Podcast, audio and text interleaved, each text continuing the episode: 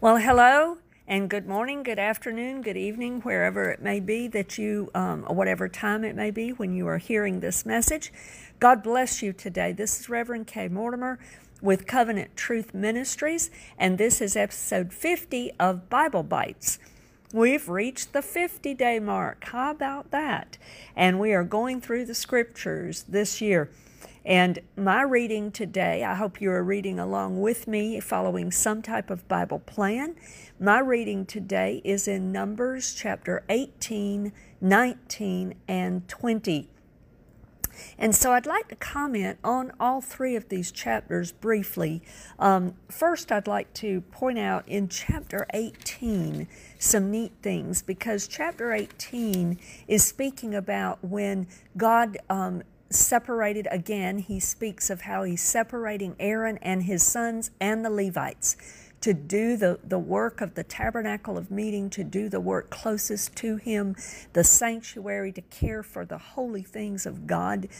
And it's, it's neat because in this verse, you see that the people and their offering, their service, are gifts from the Lord to the people of Israel and to the, to the land.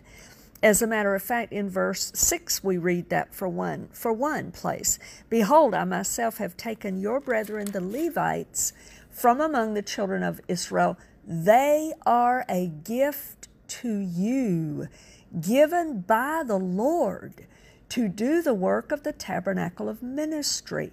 And then he goes down a little bit later and he says, I give your priesthood to you as a gift for service. So in here, he's talking about people and their talents and their gifts being a gift for service, for work. You know, I found that interesting uh, as I was reading it because I immediately, immediately thought of Ephesians Ephesians chapter 4, verse 11 says this this is talking about Jesus, the one who descended, the one who ascended far above all the heavens that he might fill all things. Verse 10 says.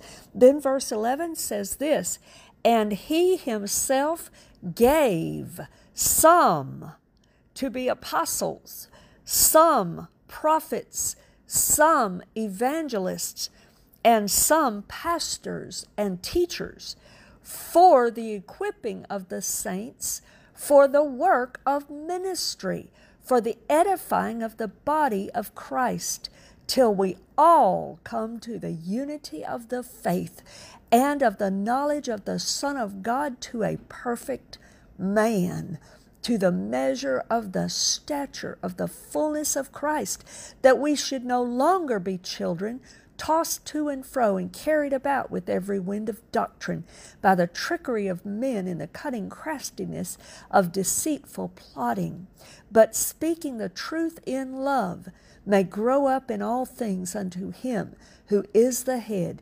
Christ. And then it goes on. So here in the New Testament, we see God giving people and giving talents. You can read, we've talked about it before in Romans 12 and in 1 Corinthians 12 and in 1 Corinthians 14 about gifts that He gives to people. So we see that people and their gifts are to be used in the service of the kingdom, in the service of God, in His work. And they are gifts to bless the, the community and to bless the world with. Hallelujah. So, you, beloved, have been given as a gift of God, if you're a believer in Jesus Christ, so that you can bless other people. You can bless your church. You can work in the service of the kingdom, and you can bless the world with what God has given you. The Lord wants us, He talks later in that chapter about offering to us the best, the very best we have.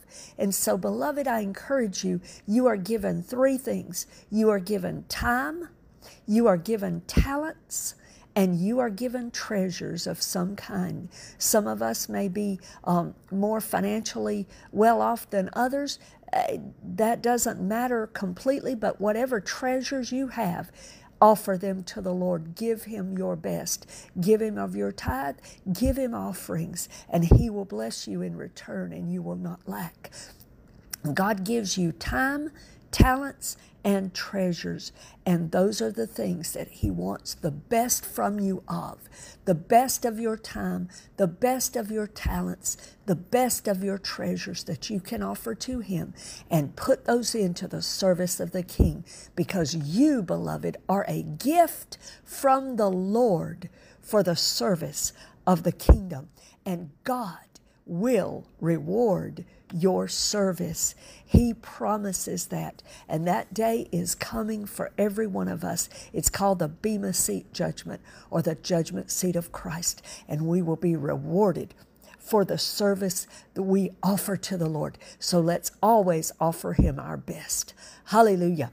Then in Numbers chapter 19, we talk, we see about and read about the um, the red heifer Oh, the red heifer offering.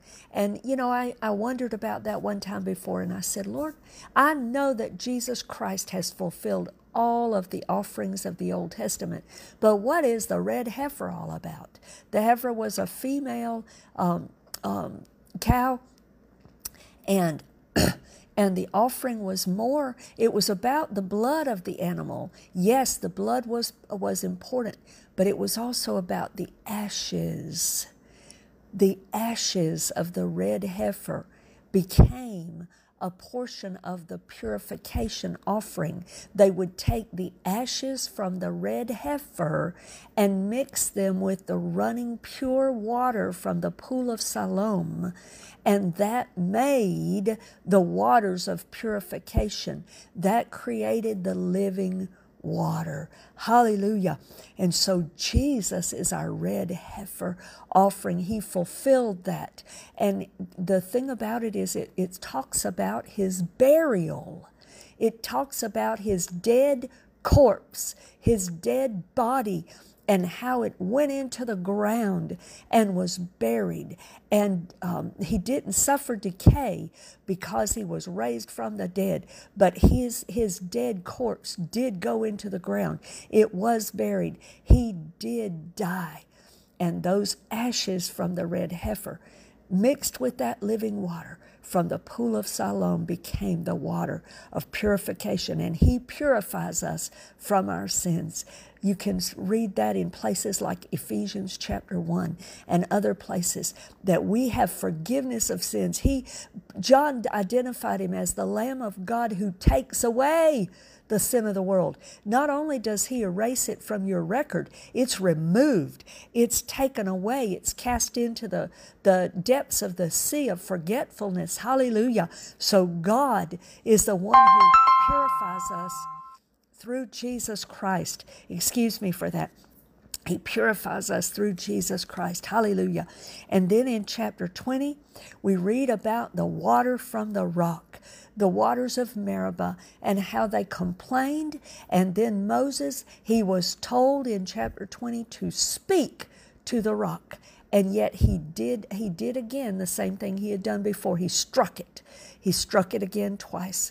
And because of that, because of that one time of disobedience, Moses and Aaron were not permitted to enter the land. They were still saved.